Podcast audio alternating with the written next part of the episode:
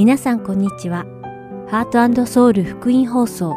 1月1日の日本語放送をお聞きいただいています。このシーズンは聖書を一緒に読みましょう。アリゾナ・フィニックス JIBC ヤソ牧師によるグランドキャニオンの彼方から次世代への祈りをお届けします。では、聖書を一緒に読みましょうをお聞きください。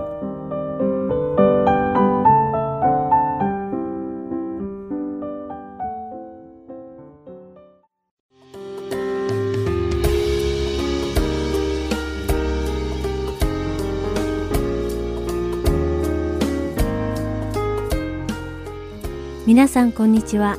聖書を一緒に読みましょうのお時間です。お相手はダイヤモンド優子がお送りします。先週私たちはイエス・キリストの贖いのために私たちが罪から解放され自由になったことを学び、また以前の古い私たちのように肉の思い通りに生きるのではなく、これからは神様の霊、キリストの霊である精霊の導きに従って生きていかねばならないことを学びました。精霊の導きに従う暮らしとは、罪を犯さない暮らしに焦点を置くのではなく、私たちが当然に行わねばならない聖なる暮らしに焦点を置きます。しかし、これを実践するのは容易ではありません。私たち人は神様の身旨ではなく、自分の肉の欲について従ってしまうからです。そして私たちのそんな姿に嘆く存在がいます。まずその一つがすべての被造物です。神様が創造されたすべての被造物は神様が万物を回復なさることを知っていて、その日が来ることを切に期待しています。そしてそれはその日私たち人が神様の身旨を悟り、それに従い、救われる日であることも知っています。ですから被造物は、人が神様の見前から遠ざかるたびに嘆くのです。また私たち人が神様の見前から遠ざかるたびに嘆くもう一つの存在は精霊です。精霊もやはり私たちが真理を悟ることができず、神様の定められた道とは違う、誤った道に足を踏み入れてしまうと、それはそれは嘆き悲しむのです。しかしここでとてもありがたい事実があります。すべての被造物は私たち人の哀れな姿に嘆き、私たちが受ける苦しみを共に受けることしかできませんが、精霊は私たちの哀れな姿に嘆かれるだけではなく、自ら神様に私たちのために取りなしてくださるのです。実際、私たちの大半は、神様の身旨に従って生きていかねばならないことを頭では悟っていながらも、いざ、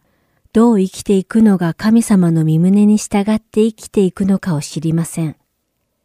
しかし精霊は、父なる神様のお考えをご存知でいらっしゃるので、父なる神様の身旨通り、私たちのために取りなしてくださるのです。では、神様の身旨とは何でしょうか？私たちに向けた神様の根本的な身旨とは一体何なのでしょうか？今週皆さんと一緒にお読みするローマ人への手紙第8章29節では、神様の身旨を次のように説明しています。神は、あらかじめ知っておられる人々を、巫女の形と同じ姿に、あらかじめ定められたからです。とあります。そうです。私たちに向けた神様の根本的な身旨とは、私たちが神様の御子であるキリストと同じ姿になることなのです。この身旨をなすために、神様はすべてのことを働かせて益としてくださる、と28節に記されています。そしてこれが、ローマ人への手紙第8章18節から30節の要点なのです。この番組をお聞きの皆さん、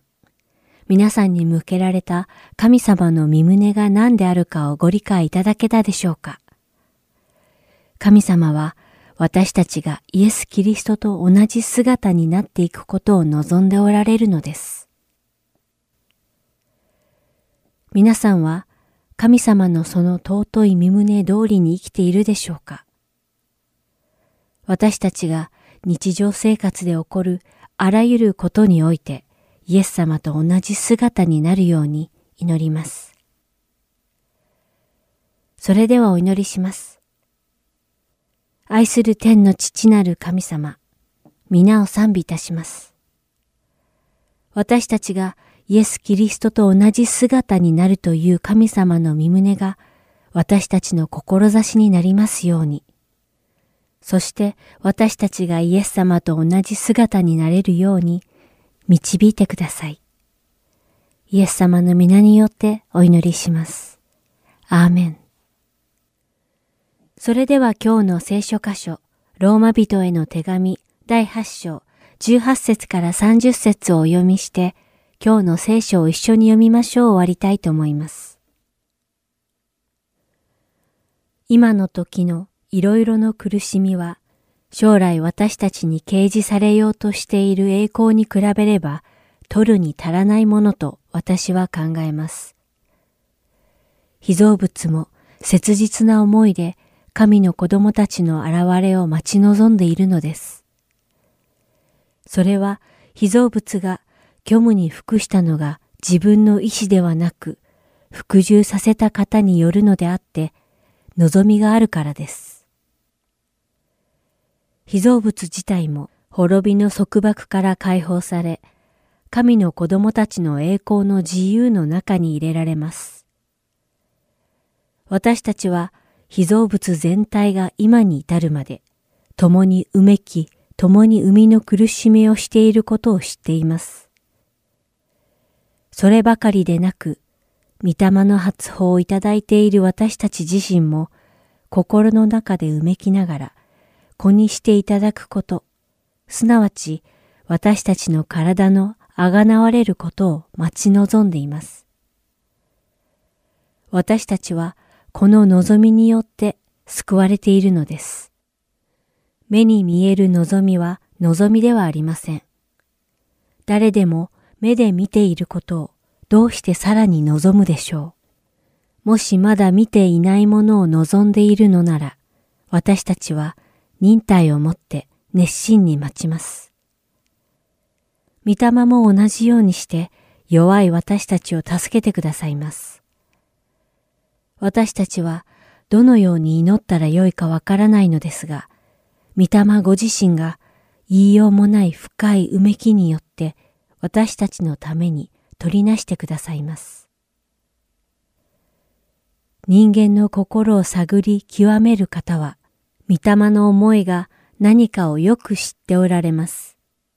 なぜなら御霊は神の御心に従って生徒のために取りなしをしてくださるからです。神を愛する人々、すなわち神のご計画に従って召された人々のためには神がすべてのことを働かせて益としてくださることを私たちは知っています。なぜなら神はあらかじめ知っておられる人々を巫女の形と同じ姿にあらかじめ定められたからです。それは巫女が多くの兄弟たちの中で長子となられるためです。神はあらかじめ定めた人々をさらに召し、召した人々をさらに義と認め、義と認めた人々にはさらに栄光をお与えになりました。今日も聖書を一緒に読みましょうにお付き合いいただきありがとうございました。お相手はダイヤモンド優子でした。それではまた来週お会いしましょう。さようなら。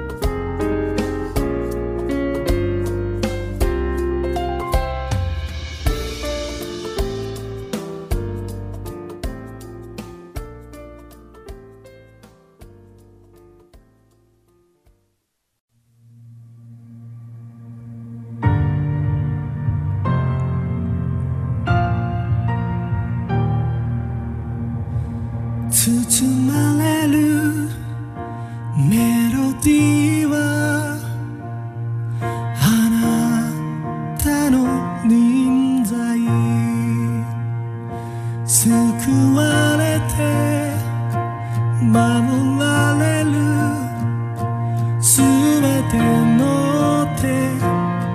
から。私は神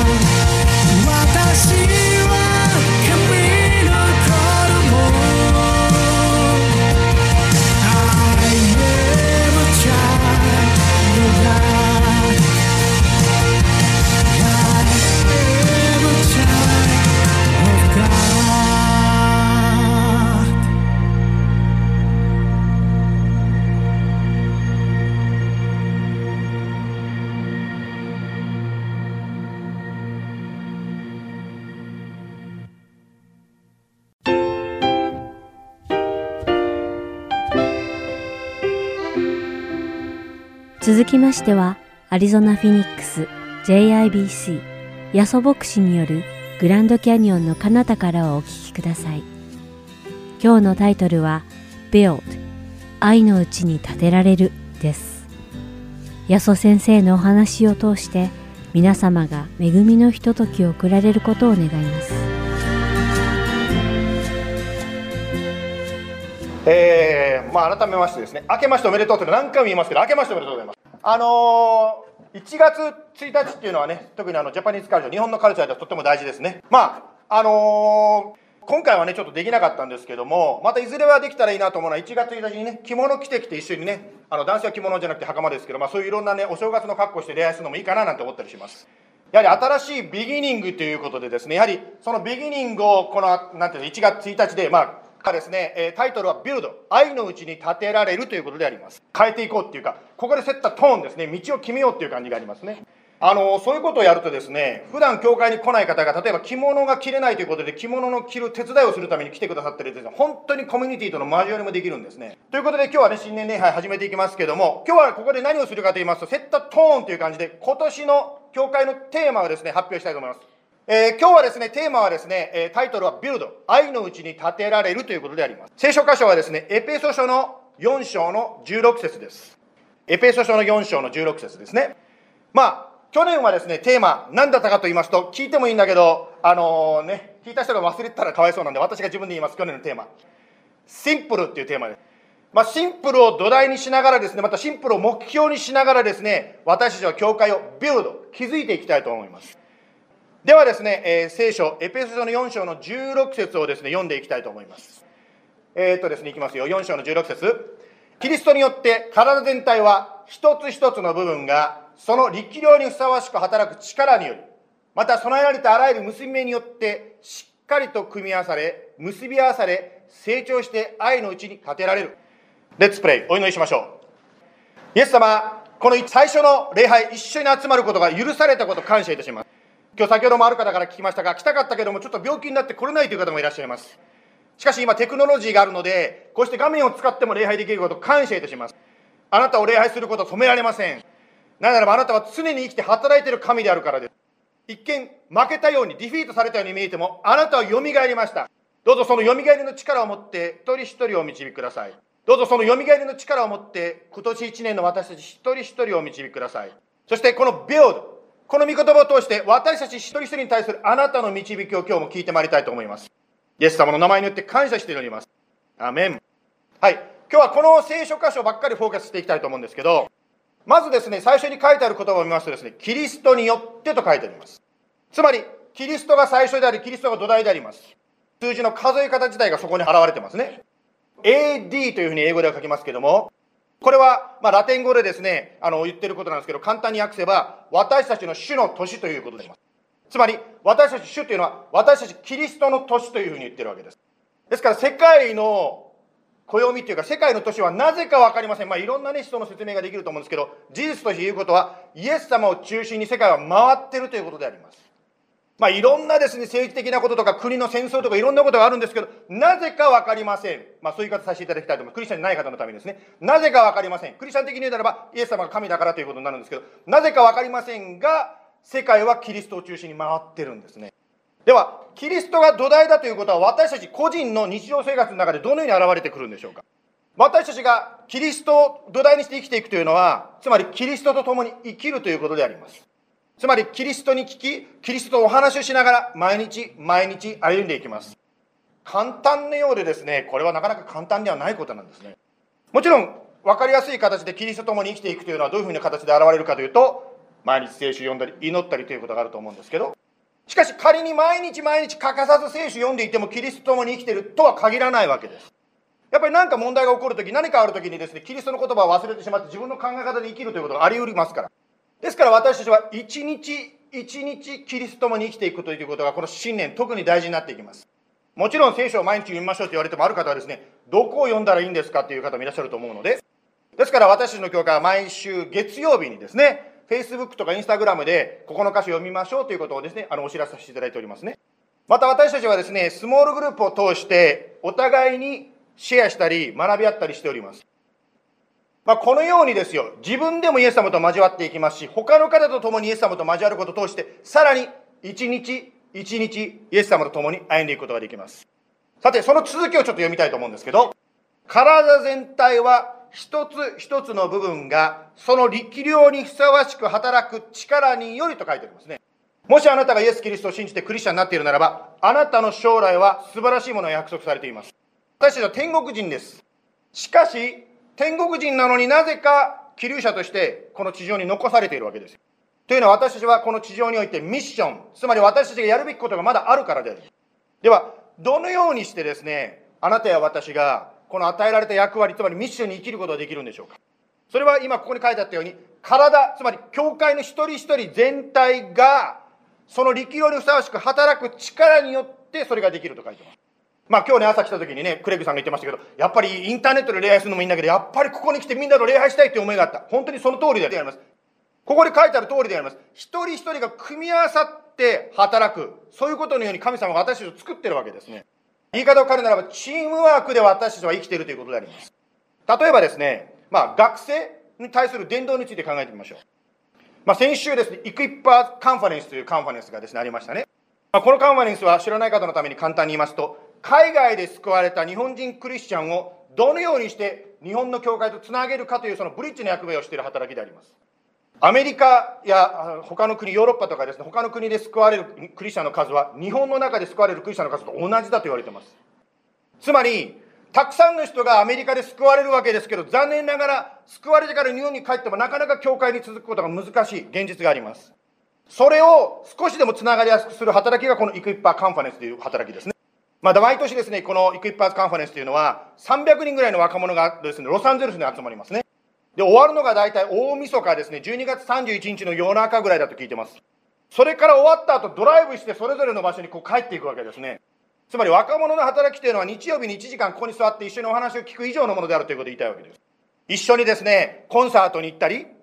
またはデニスさんの、見てる？デニスさんのお宅で、ね、キャンプファイヤーしたり、またはハイキングに行ったり、ね、ヒロさん好きでしょ？ハイキングに行ったり、また様々な活動というのがやはり学生伝道には必要になってきます。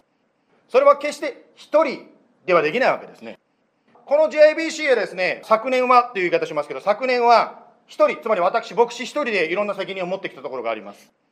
しかしですね、今年からはグループの人たちが責任を持つスタイルにです、ね、変えていきます。つまり、このグループに変わるということは、実はですね、JBC の作られた時の規約、つまり、バイローに書いてあるんです、そういうスタイルだと。つまり、原点、教会の原点に変えるという言い方した方がいいでしょうか。チームワークをするためにはですね、やはりチームリーダーというのが必要になります。スポーツチームもそうですけど、誰かコーチがないと、誰かリーダーがないとバラバラになってしまいます。パウロがですね、いろんな教会をですね、建てたという話が聖書に載ってきますが、その時にですね、パウロは教会でですね、リーダーとなる人たちを立てていきました。まあ、例えば専門用語で言うと、長老とかですね、執事と言われる存在がですね、教会の中に建てられました。しかしですね、これは別にその長老とか執事という働きをする人以外の方々、一人一人クリスチャンは実はリーダーなんです。というのは、あなたは社会や家庭で誰かをリードしているからです。あるおばあちゃんは、孫のベビーシッターをすることを通して、孫にですね、を導いているリーダーになっているわけです。またはですね、マットさんやバイのようにですね、スモールグループで、まあね、あの、その集まっている人たちを導くリーダーの働きをする方もいらっしゃるでしょう。つまり、リーダーというのは一部のその特定の人のことだけではなくって、私たちクリスチャンがそれぞれに、まあ、なっていくというか、目指していくというか、そういう方向性の生き方であります。さて、ここでですね、ちょっとミニ講座、まあ、こればっかりやると言ったんですけど、ここからちょっと離れて少しだけですけど、ミニ講座をしたいと思います。聖書に書いてある教会リーダーとはどういうものかということについてのことをですね、ちょっと短く学びます。二つのことを学びます。まあ、簡単に二つしか言いません。多くは実はですね、テモテ書とテトス書という書物に書いてあります。ですから、詳しく学びたい方は、テモテ書、またはテトス書をですね、学んでいただくと、もっとよくわかると思います。しかし、二つのことだけそこからですね、抜き出して強調したいと思います。一つはですね、えっ、ー、と、テトス書というところなんですけど、一章の六節にこういう言葉が書いてあります。その人、つまり、長老とか執事とかですね、教会のリーダーになる人が、非難されるところがなく、一人の妻の夫であり、その子供は不貧困を責められたり、反抗的だったりしない信者であることが条件です。簡単に言うと一つ目のポイントは何かと言いますと、リーダーになる人は家庭を大事にします。神様のリーダーになる人は家庭を大切にする人であります。ここで妻がどうだの、つまり結婚生活がどうだのですね、子供がどうだのみたいなことを書いてあるわけですね。つまり、聖書の見方っていうか、つまり神様が私たちを見る見方がここに書いてあります。一般の世の中ではですね、やはりビジネスのリーダーとかチームリーダーになる人は、よくできる人、パフォーマンスが上手い人を選ぶと思います。しかし神様の見方はそのビジネスよりも前に、あなたが家庭で、つまり日常生活でどうしてるかがポイントになってくるわけです。なぜならば、私たちがイエス様に仕えているのは、実は1時間ここに座っている時だけじゃないんです。またはチャーチのイベントで野外に行ってですね、みんなでコンサートしたりする時だけじゃないんです。エブリデイ、毎日であります。つまりイエス様に仕えているというのは毎日の日常生活なんです。私個人的にはですね、キリスト教はすごいな、素晴らしいなと思うのは、実はこのホーリスティックな、つまり全人格的なところがすごいなというふうに私はキリスト教が好きなんですけど、つまり公の姿、ステージの上の姿も大事ですけども、それだけではなくて、エイプリデイ、私生活が大事だということなんです。というのは、まあ、ステージに上がれる人って言ったら、マックス君とかですね、のぞみさんとか、あんまり数がいないわけです。あの、ケイラブとかね。ね、やっぱりわずかな人しかいないんですけど、じゃあそれ以外の人は私イエス様に使えられないんですかっていうことになってしまいます。そうではなくて、日常生活の中で、あなたは孫や、または友達や、コーワーカーや、学校の友達や、いろんなところ、お父さんやお母さんや、いろんなところでイエス様に使えてるんです。実はちょっとこれは原稿から外れますけど、これが私たちはアメリカのキリスト教を変える力になると思ってるんです。もし私たち一人一人が毎日毎日キリストと生きていくならば、本当に世の中が変わっていくんじゃないか。アメリカだけじゃなくて世界が変わるんじゃないかと思ってる。まあ、例えば私たちが目指している賛美奉仕というものはどういうものかということを紹介しました。それはですね、このステージで綺麗に歌えるということだけではないんです。それだけではなくて、日常生活の中で、イエス様への賛美が生まれてくるような、エイプリデイのライフの中で賛美が生まれてくるような生き方であります。以前ですね、ある教会に行きました。終わった後にですね、みんなが列に並んでですね、こう祈り手の人に祈ってもらう集会だったんです。で、私たちも祈ってもらおうと思って並んでました。でもちょっと詳しいこと覚えてない。とにかく祈ってもらわなかったっていうことしか覚えてないんです。しかし、せっかく来たからと思って、そこでですね、ステージのさっき弾いてた方で、なんか片付けをしてる人がいたんですね。その人にですね、言ったんですね、すいません、私、遠くから来たんですけど、私たちのために祈ってもらえませんかってこう言ったんです。いいですよって言って、その人が祈り始めたんですよ。すごかったですね、その人の祈りが。だから何が言いたいかというと、あなたは祈りのチームのメンバーではないかもしれません。あなたは活気の片付けをしてる人かもしれません。しかし、あなたがイエス様と毎日生きている生き方が、そのような形で突然現れるわけです。そんなクリスチャンに私たち一人一人がなっていけたらな。まあですからリーダーはね、日常生活、家庭を大事にするというのが一番目のポイントでしたね。もう一つ簡単にまとめますと、二番目はですね、リーダーは成長し続ける人です。まあ、テトス書やテモテ書を見ていただきたいと思うんですけど、基準が高すぎます、正直言って。これを読むとですね、誰もリーダーになれないんじゃないかと思うんですね。まあ、正直言って、今 JBC、この教会では私がリーダーですけど、正直言って私も、まあ、子供はね、あの、わかると思うんですけど、まだまだでございましてですね、パウロもですね、実はこんなことを書いて、ちょっと私これ読んでほっとしたんですけど、えっ、と、ピリピ書の3章の12節にパウロはこう書きました。私はすでに得たのでもなく、すでに完全にされているのでもありません。ただ捉えようとして追求しているのです。まあ、パウロなんか相当レベルに達してたと思うんですけど、彼自身も自分を振り返った時にまだまだ足りないなとか思ってたようでございます。つまりリーダーというのは、常に前に向かって常に成長していこうとする人たちです。言い方を変えるならば、成長することをやめるとき、あなたはリーダーでやることをやめます。私たち、教会として、継続的にリーダーを育てていく必要があります。まあ、北米の特にね、日本語教会の特徴なんですけど、人の出入りがすごい多いです。引っ越しする人が多いです。ある方は北米の他の州に、ある方は日本に帰ってしまいます。ですから常にいろんな人を育てていく。そしてその人たちが新しい場所に行ってもイエス様に使えるようにしていくことが必要であります。またその方がいなくなった後、教会が続けられるように次のリーダーを育てる必要があります。今日もですね、いつもはベサニーちゃんがコンピューターのね、このスクリーン出してくれてますけど、今日はね、あの、ジョンさんがね、あの、スターリンさんがしてくださってますよね。なんかベサニー、こう、スーパーバイザーみたいな感じですね。なんかね、膝になんかね、こう、なんか紙を持ってですね、まあジョ、ジョンさんとね、こうやってね、一緒にやってますよね。このようにですよ、仮にね、ベサニーちゃんが成長してどっかの大学に行っても、次の人ができる。そしてジョンさんが次の人を育てていくという感じで、私たちは働きを続けていく、リーダーを育て続ける必要があります。まあ、このように聖書はですね、簡単に2つのポイントに分けましたけども、リーダーはどういう人かと言いますと、家庭を大事にする人。2番目、リーダーは成長し続ける人であります。それに加えて、この JIBC というですね、アリゾナの一つの教会の、まあ、こういう人が望ましいというリーダー像があります。それはですね、どういう人かと言いますと、えーこの教会にメンバーとしてコミットしている人が望ましいですね。ですから、教会のこのビジョンである SIMPLE、シンプルのビジョンをですね、そうだ、私はその通りに気づいていきたいんだというビジョンを共有する人が必要です。また、日本語と英語が両方できるならば、まあいいですよね。別にできなくてもいいんだけど、できた方がコミュニケーションしやすいと思います。またですね、JBC のミニストリーですでにイエス様に使われている人、つまりイエス様があなたを用いている人がいいと思います。また、何よりもですね、そういうことだけであるよりも大事なのは心であります。砕かれた人である必要があると思います。というのはリーダーになるとどうしても高慢になってしまうんですよ。なんでこんなことわかんないんだ？と言ってですね、すっごい人を裁いたり責めたりする可能性があります。ですから本当に砕かれた人ということが特に必要だと思います。また、祈りの戦士である人であることは望ましいですね。本当によく祈る人がいいと思います。まあ、ですからね、皆さんもお祈りいただいて、本当にこの将来 JBC がどのような形で広がっていくのかをお祈りください。エペソの4の16に戻りましょう。今日読むとこう書いてあります。しっかり組み合わされ、結び合わされ、成長し、愛のうちに立てられると書いてあります。はい、そこに書いてあるように、しっかりとね、組み合わされて書いてますね。つまり、教会というものは、一人一人が組み合わされていく場所であります。もちろん、今はですね、まあ、パンデミックもあると思うんですけども、インターネットでそれぞれの場所でパジャマのままで礼拝できる時代でございますが、ある牧師さんと話しててこう言ってたんですよ。パンデミックでね、俺は下がパジャマのズボンでも礼拝できるんだ、なんてですね、ある牧師さんが言ってました。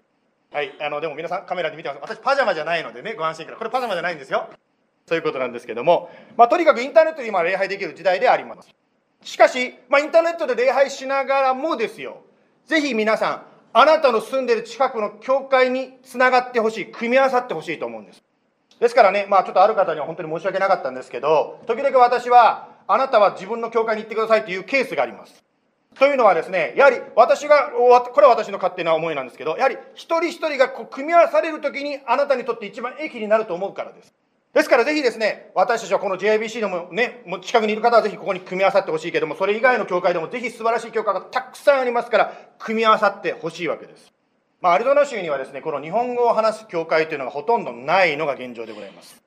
言い方を変えるならば、私たち JIBC には役割があるというか、やらなきゃいけないことがあるんです。アリゾナ州全体に日本文化や日本語を通して福音を伝える役割、使命が私たちの教会にあるわけです。では、どうやってそれを行うのかになります。特別なイベントをやったりですね、電動旅行をしたりとかいろんなこともできると思うんですが、それよりもやはりフォーカスしていきたいのは何かと言いますと、日常生活であります。例えばですよ、もしあなたがですね、お友達がフラッグスタッフに住んでいるならば、ぜひですね、そのフラッグスタッフの友達の救いのために祈っていただきたいんですね。祈ってるうちに、その方のドア、心のドアが開かれる時が来ます。あなたはその方にとってのミッショナリーになるのです。またはあなたがですね、グレンデールに仕事があるならば、ぜひその仕事場の方の救いのために祈ってください。またはセドナにもし観光に行かれるならば、ぜひですね、そのセドナのお店で誰かと出会いがあるように祈りましょう。私の息子もですね、あの、帰りました。まあ、帰ってきたんですけど、もうね、自分の学校に帰りました。まあ、彼が帰る前にですね、セドナに観光に行きました。そしてですね、見てるとですね、日本語で書いてるお店があったんですよ。私の息子はですね、まあ、ご存知のように話すのが好きな息子です。ですから当然そのお店の人と話し始めるんですね。ね、なんで日本語話す書いてるんですか？なんでどうのこうのってね、彼がいろいろとその人と関係づくり始めてるんです。まあ、そのようにですよ、私たちがいろいろ行く場所でですね、イエス様は新しい関係を作ってくださる。組み合わされていくわけです。組み合わされる、つまりしっかりとですよ、しっかりと組み合わされるということはどういうことかというと、お互いの距離が近くなるということを示します。とにかくですよ、近くなるとですね、遠くから見えなかった相手のですね、嫌な面も見えてくるというのは現実でございます。あるですね、新婚ほやほやの方がですね、私たちのスモールグループに参加されましたね。まあ結婚するとみんなが同じ道を通ります。最初はですね、結婚した最初またデートしてる時は相手のいい部分しか見えないわけですね。しかし時間が経ってくると、だんだん相手のですね、良くない部分が見えてくる。つまり言いたいことは、相手と関係が近くなるということは、相手の良い面と悪い面の両方が見えるようになるということであります。つまり大切なのは、相手の悪い面が見えたときに、あなたはどうしますかということであります。つまり、お互いがしっかりと組み合わされるためには、私たちはリレーションシップの仕方について学ぶ必要があります。去年ですね、私たちはこういうセミナーをですね、夏にやりましたね。人間関係を変える4色というセミナーをやりました。こういう学びも、まあ、他にもいい学びがあると思うんですけども、お互いの関係を築くためには非常に役に立つ学びだと思います。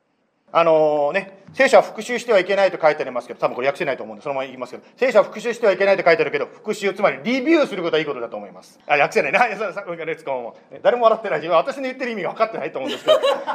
あの復習と復習っていうのは言葉が漢字が違うんだけど、発音が一緒です。はい。これ説明したらますます面白くなくなるので。復習しますとですね、こういうことでありますね。例えば赤の方、ね、赤のタイプの人はですね、まず1番、まず相手を第一に考え、感謝の気持ちを言葉にして伝えましょう。はい、2番、えーと、誠実な笑顔で挨拶し、相手の話に十分に注意を払いましょう。3番、相手に聞かれるまで自分の意見を発言するのを待ちましょう。はい、またいっぱいもね、出てきましたけど、次いきますね。次、黄色の方。自分の考えを口に出す前に、一時停止して吟味しましょう。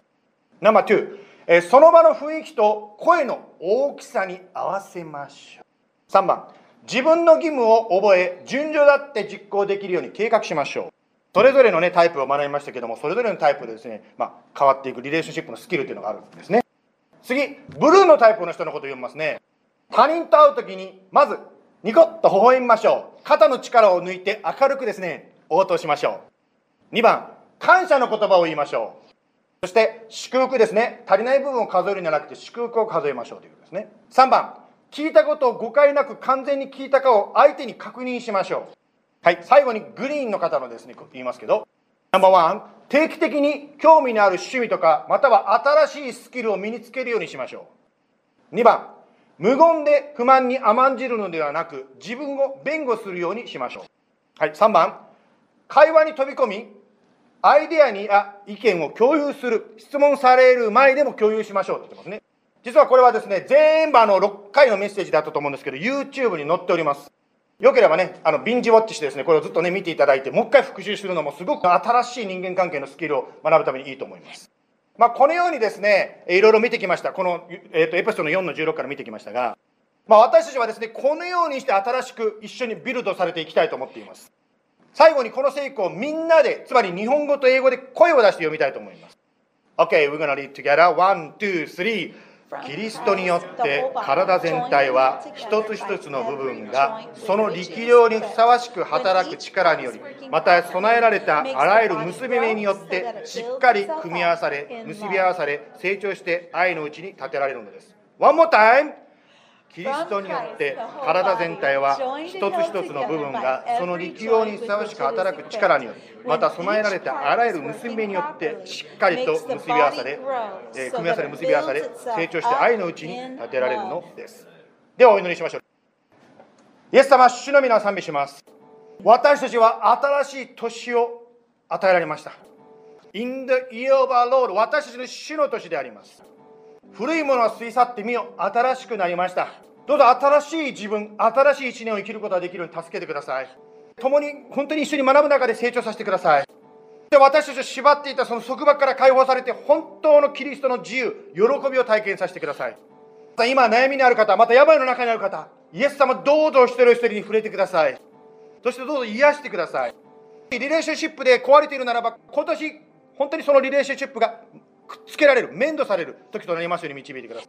そして何よりも今日学んだように私たちがデイリー一日一日あなたを必要としています。どうぞイエス様私たち一人一人を引き上げてください。聖書を開くときにどうぞあなたの声を聞かせてください。またお互いにシェアするときに相手の口を通してどうか私たちに対する励ましの言葉を聞かせてください。そして今日ももしまだイエスあ信じてない方のために一緒にお祈りしたいと思います。もし今日イエス様を信じたいと思う方は私について一緒に祈ってください。イエス様私はあなたを信じます。私は罪を犯しました。罪人です。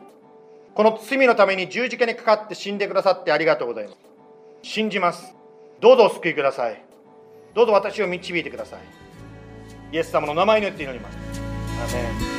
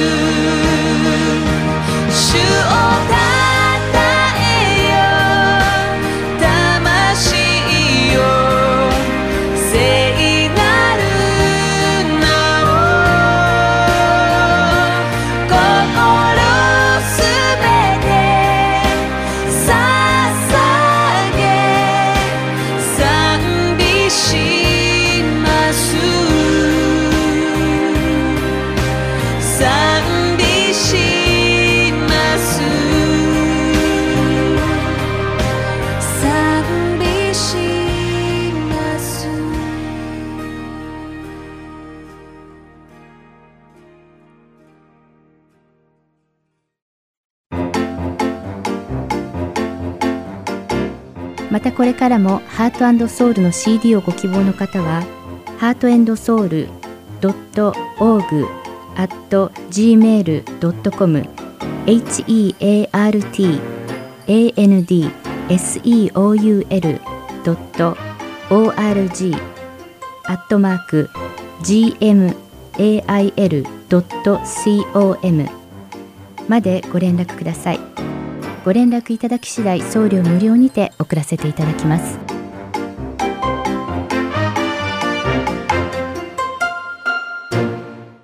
では次世代への祈りをお聞きください。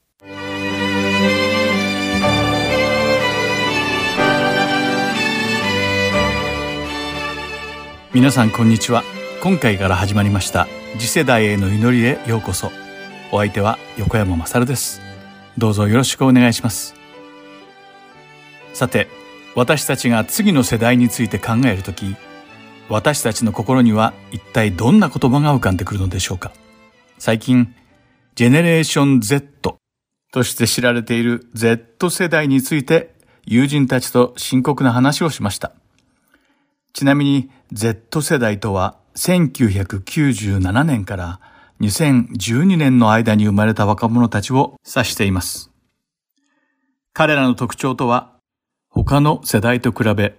その世代を代表する年齢が最年少であるのにもかかわらず最も多様性に富んでいることです。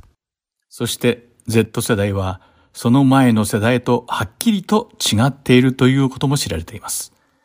この Z 世代の多様性を定義するいくつかの重要な特徴を見てみましょう。まず Z 世代の若者たちは進歩したテクノロジーを自在に使いこなし、いわゆるポストデジタル時代に生きています。幼い頃からインターネットやスマートフォン、そしてソーシャルメディアの中に育ち、これらのない世界など知らないのです。必然的に彼らのネットリテラシーはとても高いものになります。実際にこのようなハイテク文化の中で毎日暮らすことは、この世代の若者たちに計り知れない影響を与えています。それは例えば、コミュニケーションの取り方であったり、人間関係の築き方、新しい情報の取得方法や仕事の選択、そして自分のアイデンティティの捉え方などであったりと本当に多様です。例えばこの Z 世代のコミュニケーションは大抵の場合電話や直接会って話すのではなくインスタグラムやスナップチャットなどのテキストメッセージやソーシャルメディアを通して行われています。テクノロジーというフィルターを通したいわば仮想現実におけるコミュニケーションなのです。そしてこのテクノロジーはいつでもどこでも誰とでもつながることが可能です。このような技術の発展による制約のないコミュニケーションは、より豊かな人間形成に役立つような印象を受けます。しかし、予想に反してこの世代の若者は、健全な仲間たちのグループに入ることを絶望し、本当の人間関係に飢えているのです。というのも、彼らの多くは崩壊した家庭環境で育ち、毎日辛い現実に直面しなければならず、愛と信頼によって築かれたしっかりとした本物の人間関係を知らないからです。実際に彼らの多くは自分が本当に興味を持っていることや情熱を注いでいることを話すときは顔と顔を合わせて話すことを好みます。それはお互いのやりとりを目で見て耳で聞くことによって嘘のない本当のコミュニケーションが体験できるからです。悲しいことに現代はうつ病や情緒不安定、そして自殺の急激な増加が見られ、麻薬中毒やポルノなども蔓延しています。そして Z 世代の若者たちは前例のないほどのレベルでソーシャルメディア中毒にかかっているのです。このような悲惨な状況の中で、では一体誰が次の世代を救うことができるのでしょうか？急激に変化する文化の中で、彼らの希望と未来はどこにあるのでしょうか？その唯一の答えはイエス・キリストです。主イエスは昨日、今日、そして永遠に変わることがないからです。主の力強い皆こそが彼らの唯一の希望なのです。ですから今こそ私たちは神様にすがりつき、彼らの人生が神様の身胸で満たされるように祈る時なのです。では一緒に祈りましょう。神様、私たちは偉大な王であるあなたを褒めたたえます。あなたの清い皆を永遠に礼拝します。あなたこそ素晴らしい主であられます。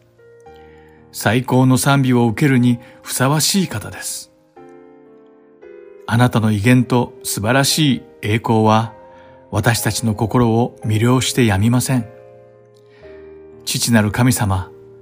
あなたが次の世代のために祈りなさいと私たちを呼んでおられる御声が聞こえます。どうか私たちをあなたの愛と知恵で満たしてください。私たちは彼らのために心を一つにして彼らのためにあなたに叫び祈ります。